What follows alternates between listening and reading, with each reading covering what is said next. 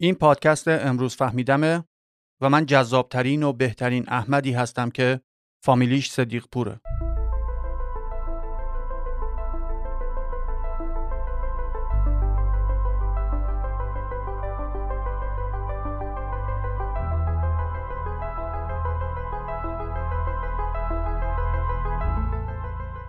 حتما لازم نیست نگاه تیزبینی داشته باشین که خودشیفته های جامعهمون رو تشخیص بدیم.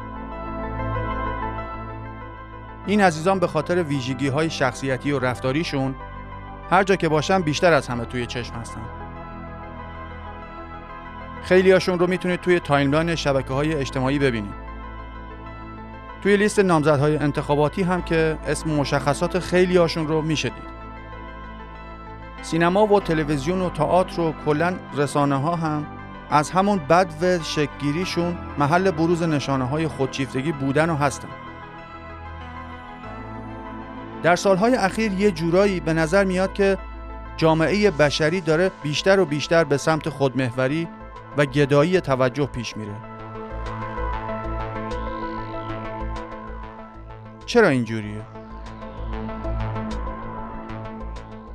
توی این قسمت با استناد به تحقیقات کسانی که تمام عمر کاری خودشون رو صرف فهمیدن این ناهنجاری کردن می‌فهمیم که چه عواملی باعث شدن که جدیداً با موجی از رفتارها و علائم خودشیفتگی مواجه بشیم.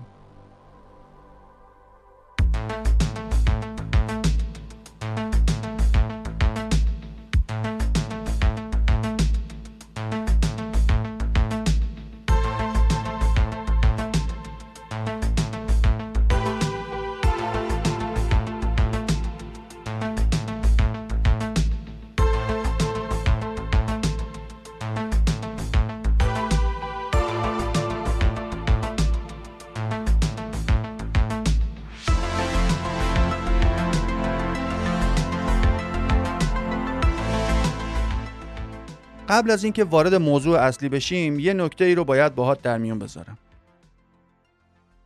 این درسته که هر جامعه ای شرایط فرهنگی خاص خودش رو داره. و لزوما اتفاقاتی که توی یک کشور دیگه میفته قرار نیست مو به مو و عینا توی یک کشور دیگه با پس زمینه فرهنگی متفاوت اتفاق بیفته. ولی خب از اون طرف بعضی مسائل جهان شمولتر هستن. و مخصوصا وقتی علت یه پدیده بین مردم کشورهای مختلف کم و بیش یکسان باشه.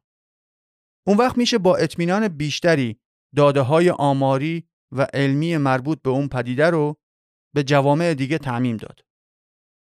البته برای نتیجه گیری دقیقتر و قطعی باید از کارهای صرف ترجمه ای فراتر بریم و به قول معروف آستین رو بالا بزنی و توی همون جامعه و محیطی که هستی اون مسائل رو تست کنی. از بس خواستم خلاصه توضیح بدم. خودم هم منظور خودم رو نفهمیدم. بی خیال خب حالا بریم سر اصل مطلب.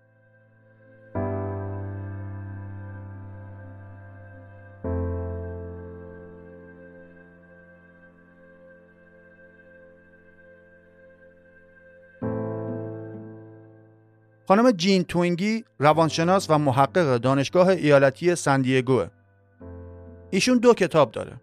یک The Narcissism Epidemic یا همون همیگیری خودشیفتگی.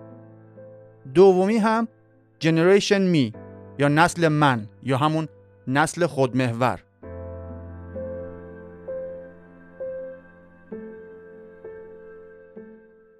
ایشون اخیرا اطلاعات جمعآوری شده از میلیون ها نفر در طی نیم قرن گذشته رو همراه با تیمشون آنالیز و بررسی کردند و دیدن که اگر آدمای 50 60 سال پیش رو با نسل جدید مقایسه کنید احتمال اینکه نسل جدید خودشون رو از میانگین همسن و سالان بهتر بدونن خیلی بیشتره.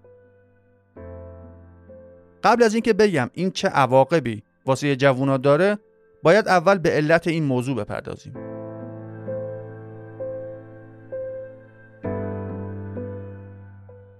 جین توینگی میگه که کلا فرهنگمون با ظهور پدیده های مثل شبکه های مجازی اجتماعی و ریالیتی شوها اصولا به صورت مخربی روی فردیت و خود تاکید و تمرکز داره. حالا ایشون مشخصا در مورد جوامع پیشرفته حرف می‌زنه ولی یه خورده کمتر یا بیشتر اینو میشه توی جامعه خودمون هم مشاهده کرد. نسبت به همین 50 60 سال پیش فرهنگ های مختلف خیلی تغییر کردن. مشخصا الان نسبت به اون موقع ها فردگراتر شدیم و کمتر به قوانین اجتماعی و بین فردی توجه میشه. و این ارزش های جدید فرهنگی در موارد شدید می‌تونه به توجه طلبی های خودشیفتوار تبدیل بشه که ای ملت منو نگاه کنید ببینید چقدر من خوب و محشرم. این روند نه تنها روی افراد خودشیفته تاثیر تشویقی داره بلکه جمعیت نرمال جامعه هم به سمت این رفتار سوق پیدا می‌کنن الان مردم از طریق پلتفرم هایی مثل فیسبوک و توییتر و اینستاگرام حس می‌کنن که توی مسابقه ای هستن که دائما باید به بقیه دنیا بگن که دیشب شام خیلی خوشمزه ای خوردن. یا واسه تعطیلات رفتن فلان جا یا بچهشون امروز توی مدرسه فلان شاهکار رو خلق کرده. اینا همه راههایی هستن که بتونیم دامنه پوز دادن خودمون رو به افراد بیشتری گسترش بدیم. توی شبکه های اجتماعی هر کسی مثبتترین و شیکترین و باحالترین جنبه های خودش و زندگیش رو نشون میده. و این انگار قانون نانوشته بوده که میلیاردها نفر روی اون توافق داشتن. البته هیجانی نمایشی ها با جلب توجه منفی هم ممکنه ارضا بشن و کارشون را بیفته. ولی در کل انگار همه باید روی جنبه های مثبت خودشون تمرکز کنن. که یه جورایی همین تمرکز دائم و همیشگی روی جنبه های مثبت خودمون یکی از تعریف های خودشیفتگی حساب میشه.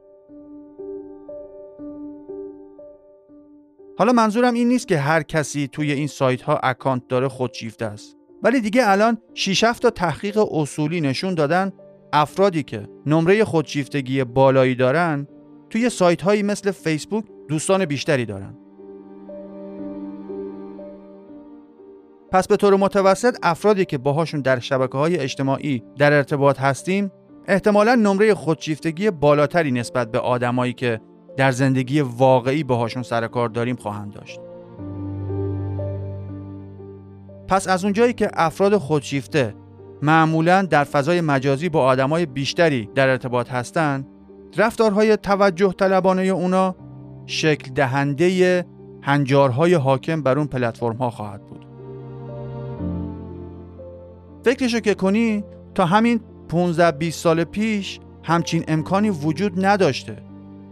و این راه جدید تکثیر و تلقین خودشیفتگی رو باید حواسمون بهش باشه.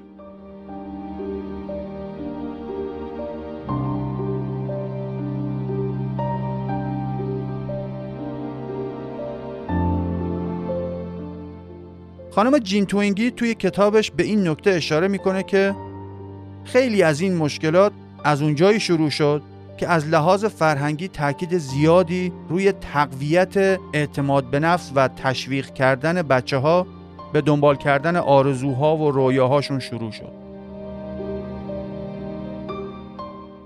از یه لحاظ این چیز خوبیه که بچه ها و جوانان رو تشویق کنیم که به خودشون و توانایی باور داشته باشن ولی از اون طرف نگرانی ها و مثال های زیادی از ضررهای این تشویق دائمی وجود داره.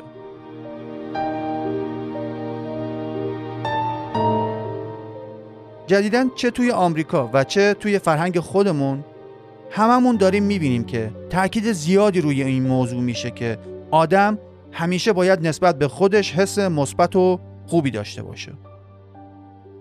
آدم باید باور داشته باشه که هر کاری رو می‌تونه انجام بده. پدر مادرهای جدید یکی از تکه کلام هاشون این شده که به بچه هاشون میگن تو می‌تونی هر چیزی که بخوای رو به دست بیاری و به هر جایی که بخوای برسی. تو خاصی و هر کاری شدنیه. و دیگه کاری به واقعیات و شرایط مکانی و زمانی ندارن. حالا اینکه این شعارهای کمونیستی مسموم چطور شده که هنوز داره مغز مردم دنیا رو مثل انگل آلوده می‌کنه بماند؟ احتمالا واسه یه قسمت دیگه. دیگه این روزا حالا به هر دلیلی این باور غلط جا افتاده که اگر کسی بخواد در هر زمینه ای پیشرفت کنه اولین و مهمترین شرطش اینه که اعتماد به نفس داشته باشه. و همین که به خودت باور داشته باشی کافیه. آفرین آفرین. خیلی خوبه. فقط یه مشکل کوچولو اینجا هست و اونم اینه که این کاملا اشتباهه. چندین مطالعه پشت سر هم انجام شده که یه رابطه معناداری بین اعتماد به سقف فرزند دلبند شما و میزان موفقیت تحصیلی و شغلیشون پیدا بشه. ولی دریغ از سر سوزنی از مدرک که اثبات کنه داشتن اعتماد به نفس یا به قول خودم لوس بودن باعث عملکرد بهتر یه نسلی بشه.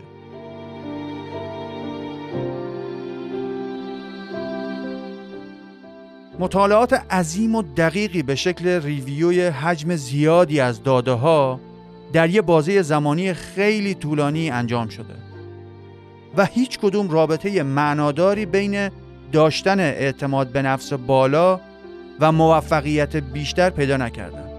مخصوصا اینکه اگر شرایط مالی و علمی خانواده های افراد رو در نظر بگیریم.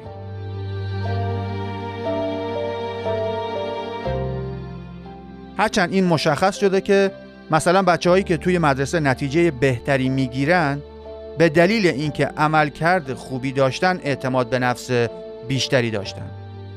ولی میگم به هر دلیلی که فعلا هنوز دقیقا نمی‌دونم مردم باورشون شده برعکسش درسته. یعنی خیلی ها اعتقاد دارن همین که بچه لوس و حق به جانب و با اعتماد به نفس بالا باشه نمراتش توی مدرسه خوب میشن. شما یه سر که به سیستم آموزشی جدید بزنی متوجه میشین که الان تازه با تاخیر ده 20 ساله عینا دارن همین نگاه وارونه رو توی سیستم آموزشی پیاده می‌کنن.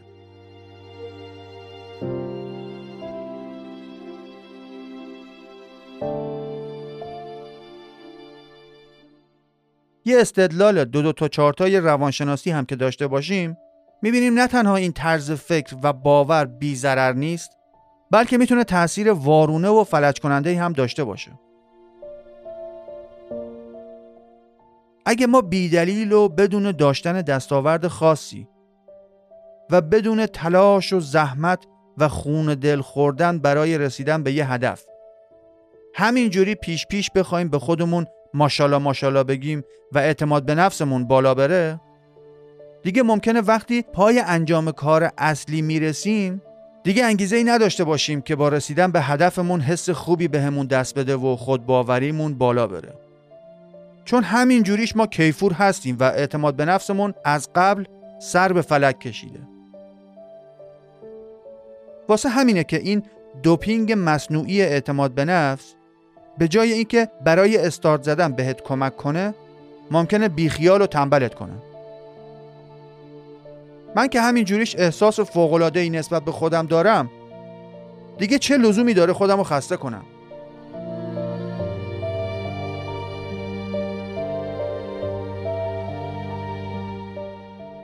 یه مثال بارز در این مورد رو می‌تونیم بین بچه های آسیایی آمریکایی ببینیم. در بین تمام گروه های قومیتی در آمریکا آسیایی تبارها پایین ترین میزان اعتماد به نفس رو دارن.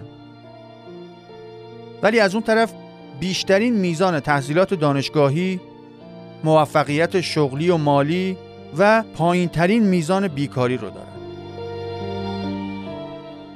البته که این آمار بالای موفقیت تحصیلی و شغلی یه بخشیش برمیگرده به فرهنگ سخت کوشی و تلاش اونا. ولی باز همین که کاملا برعکس از آب در اومده نشون دهنده اینه که چقدر این ادعاها بیپایه و اساسن. خانم توینگی و همکارانشون چند کلیدواژه فردگرایی رو توی database Google Books search کردن و می‌خواستن در بین کتاب ها و نشریات مختلف چاپ شده در 50 سال اخیر ببینن که اخیرا نسبت به 50 60 سال پیش چقدر میزان استفاده از کلمات فرد محور فرق کرده. و همونطور که میشه پیش بینی کرد دیدن که میزان استفاده از عباراتی مثل من بهترینم یا تو خیلی خاصی و کلماتی مثل شخصی و بی همتا بیشتر شده. این مطالعه نشون میده که این فردگرایی و خودمهوری فراتر از یه تفاوت بین نسلیه و به نوعی تغییر مسیر فرهنگی محسوب میشه. یه آمار جالب دیگه ای که ما هم می‌تونیم باهاش ارتباط برقرار کنیم اینه که 60 سال پیش در آمریکا والدین برای حدود یک سوم نوزادان دختر و پسر یکی از ده اسم پرکاربرد رو انتخاب می‌کردن. ولی الان کمتر از ده درصد از بچه ها اسم های پرکاربرد دارن. اون زمان یکی از فاکتورهای مهم برای انتخاب اسم این بود که بچهشون بتونه توی جمع دوستان جا بیفته و به خاطر اسمش انگوش نما نشه. ولی الان با توجه به همون تفکر که بچه من خاصه پس باید اسم خاصی هم داشته باشه ملت دارن اسمهایی روی بچه هاشون می‌ذارن که وقتی بهش فکر می‌کنی هیچ دلیلی به جز انگشت نما کردن اون تفلک نداره. این اصرار بر خاص بودن بخشی از همون فرهنگ فردمهوری هست که عرض کردم.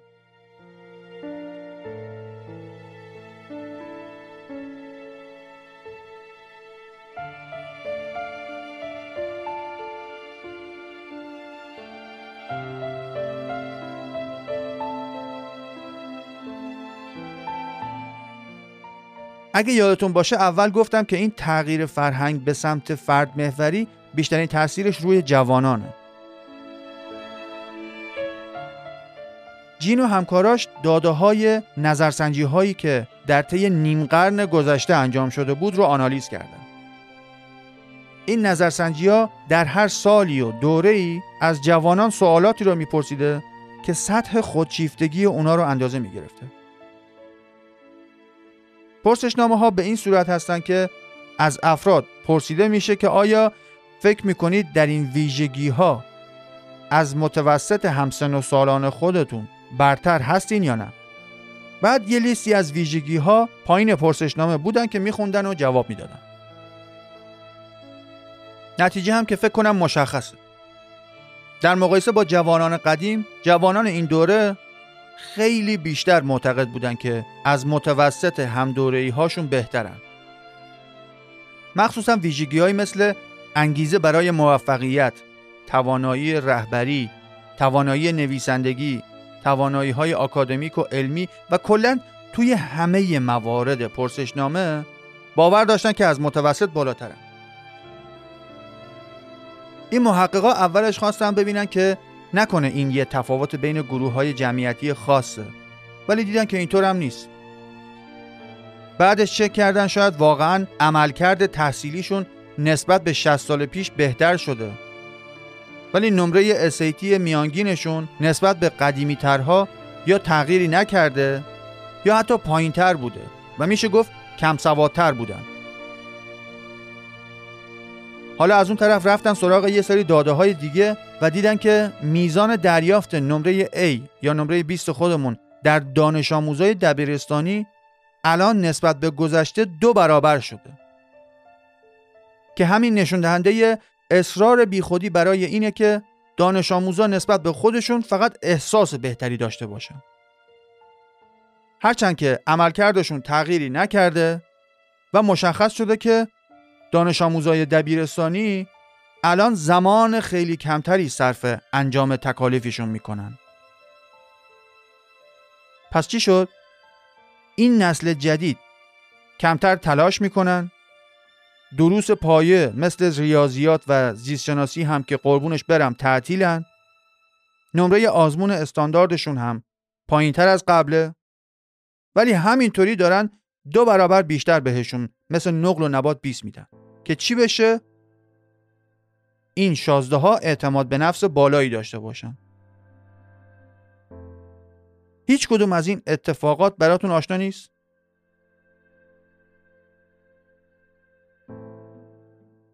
وقتی برگشتم در مورد این می‌فهمیم که وقتی به بچه ها حس خاص بودن زیاد بدیم چه ضررهایی می‌تونه داشته باشه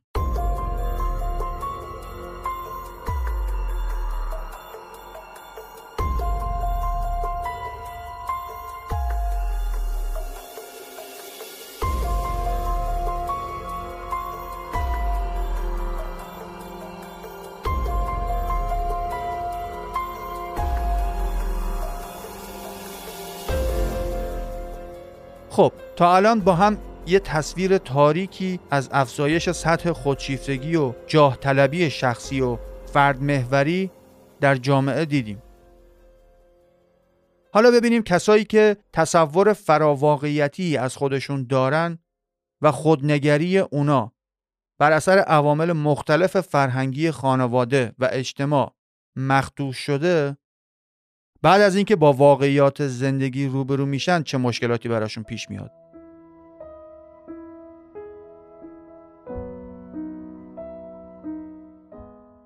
اول یه اطلاعات زمینه ای رو باید بدونیم. مثلا ما اینو می‌دونیم که در مقایسه با 50 60 سال پیش در آمریکا الان دو برابر آدمای بیشتری انتظار دارن که یه مدرک دانشگاهی بگیرن. ولی همچنان به همون تعداد قبلی آدما می‌تونن مدرک رو واقعا بگیرن. پس انتظارات افزایش پیدا کرده ولی واقعیت همینطوری ثابت سر جاشه. پس یه زمانی بالاخره انتظارات با واقعیت برخورد می‌کنه و خیلی عظیمی از جمعیت تو ذوقشون می‌خوره و ناراضی میشن که این خودش ممکنه به استراب و افسردگی و بقیه مشکلات روانی ختم بشه. و در واقع این اتفاق هم افتاده. داده ها نشون میدن که تا الانش هم افراد 35 سال و بزرگتر میزان کمتری رضایت از زندگی دارن. پس این فرهنگ خودمهوری و باد کننده ایگوی فردی نه تنها به موفقیت بیشتر کمکی نمی‌کنه بلکه متاسفانه دست آخر باعث افسردگی و استراب بیشترمون هم میشه.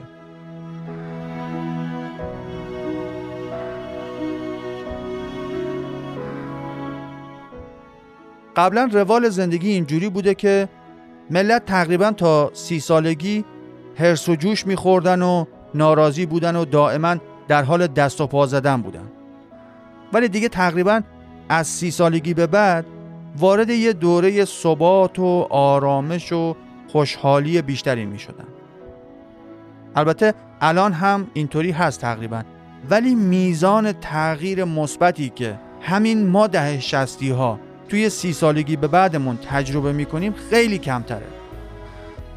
و همچنان گیر و گرفتاری ها و سردرگمی هامون کم و بیش سر جاشون هست. و متاسفانه این وضع واسه جوانترها داره بدتر هم میشه. شما نسبت استراب و افسردگی بیشتری در بین دهی 60 به بعد مشاهده می‌کنید. الان بچه دبیرستانی های بیشتری مشکل خواب دارن و کمتر می‌تونن تمرکز کنن. و این دوتا علامت های سایکوسوماتیک یا روانتنی استراب و افسردگیه.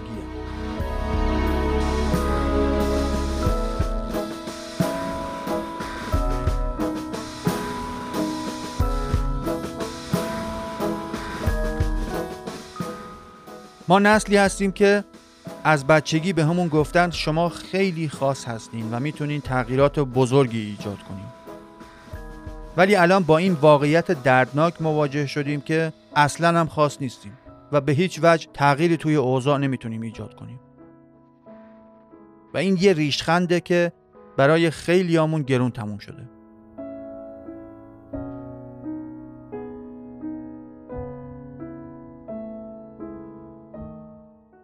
از ما که گذشت. ولی بیایم لاقل خودمون هم بچه های متوهم بار نیاریم. الان شمایی که جدیدن رکوردهای سطحی نگری رو جابجا جا کردین و برای اینکه فقط تاریخ تولد بچهتون خاص و رند باشه در بیمارستان های کرونا زده صف میبندین و به زور سزارین بچه رو دنیا میارین. نکنید این کارو. با این جادو جنبل ها هیچ کس موفق نشده و به جای خاصی نرسیده. به جای اینکه به بچت مدام القا کنی که تو خیلی خاص و معرکه ای به جاش مدام بهش بگو و نشون بده که دوستش داری. به جای اعتماد به نفس به دنبال این باش که روحیه پشتکار و سخت کوشی رو تقویت کنی. عزیز اصلا با کدوم آینده مملکت می‌خوای زیر بغل بچه هندونه بذاری؟ آمدیم نتونستی مثل حکومتی ها ژن خودتو به بلاد کفر صادر کنی. اون وقت چی؟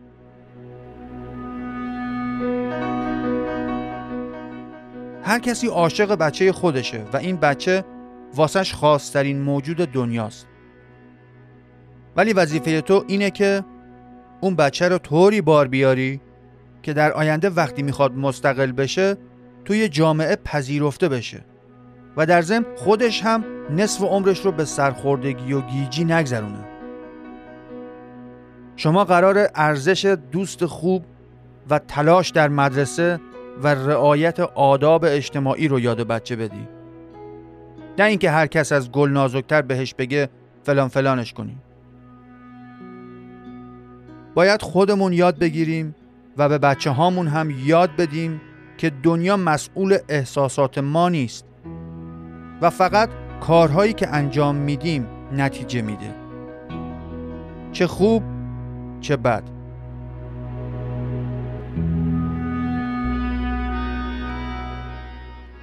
هیچ کدوم از این مطالب برای انتقاد از کسی یا مقصر دونستن گروهی نیستن.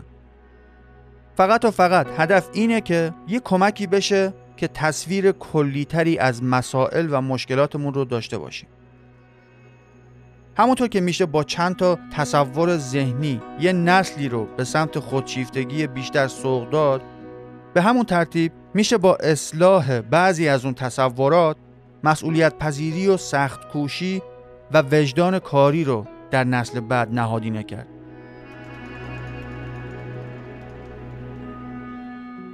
هر نسلی که روی کار میاد یه نگاهی به دوروبرش میندازه و تصمیم می‌گیره که یه سری جنبه های فرهنگی هستن که می‌خوان نگه دارن. ولی یه سری های دیگر رو می‌خوان دور بندازن.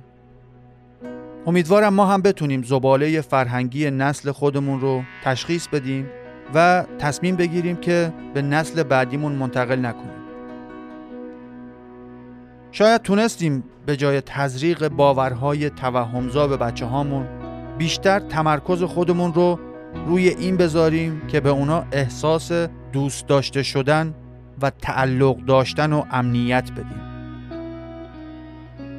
باید بتونیم اخلاق کاری که نسل گذشته به همون یاد ندادن رو خودمون یاد بگیریم و به نسل بعدی القا کنیم. چون اگر تلاش و کوشش نداشته باشن و قوانین بین فردی اجتماع رو رعایت نکنن کارشون بد جوری گیر می‌کنه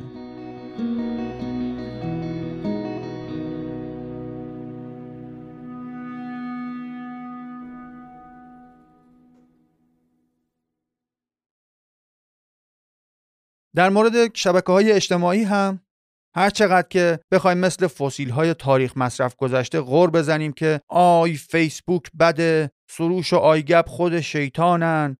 باید اینو بفهمیم که شبکه اجتماعی مجازی اومده که بمونه و دیگه قرار نیست جایی بره. این دیگه زبان جدید ارتباط برقرار کردن با دنیای اطرافمونه. ولی چون به نسبت یه پدیده جدیدیه هنوز قوانین مدنی و عرفی کافی برای استفاده درست از این وسایل ارتباطی شکل نگرفتن. این پلتفرما خیلی حس بینایی آدم رو تحریک می‌کنن و می‌تونن حواس ما رو از خیلی چیزای واقعی دوروبرمون پرت کنن. اصلا قرار نیست چت کردن جای ملاقات حضوری رو بگیره. همه این شبکه ها برای ممکن کردن ارتباطاتی به وجود اومدن که قبلا ناممکن بودن. هر وقت دیدی که یه رابطه نرمالی که قبلا داشتی داره با یه راه مجازی جایگزین میشه مچ خودتو بگیر که داری معتاد میشی اگر می‌بینی که اتفاقات دوبعدی توی این شبکه های اجتماعی واسط از رخدادها و آدمهای سبودی اطرافت مهمتر و جذابتر شده مطمئن باش که واقعیت زندگی یه جایی تو ذوقت زده و تو نمی‌خوای مسئولیتش رو به عهده بگیری.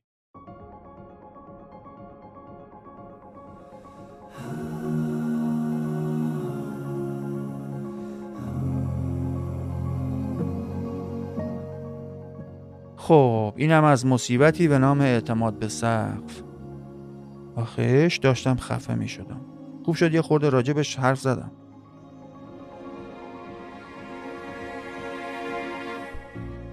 دوباره به یه سری از مسائل این قسمت در آینده سر می‌زنیم و بیشتر باز می‌کنیم. امیدوارم کسی آزرده خاطر نشده باشه چون قصدم آزردن کسی نیست. اگر حرف نسنجیده ای توی این پادکست میشنوید اول به بزرگواری خودتون ببخشید بعد به هم گوشزد کنید که بفهمید.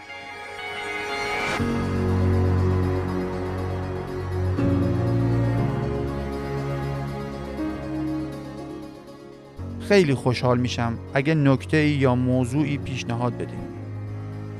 موضوع مورد نظرتون رو از طریق ایمیل و direct توییتر و اینستاگرام برنامه که آدرساشون رو توی توضیحات هر قسمت می‌ذارم واسم بفرستید.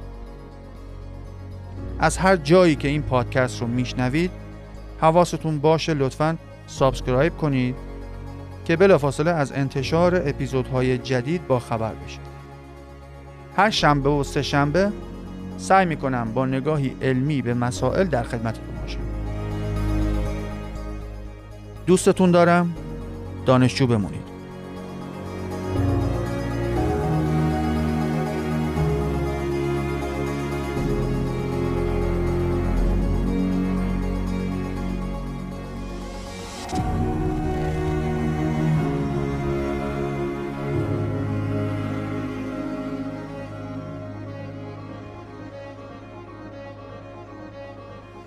هرچه هنرمند بزرگتر باشه تردید اون هم بیشتره. اعتماد به نفس کامل برای دلداری دادن به آدمای کم استعداد هدیه شده. رابرت هیوز سپاس که همراهی کردی.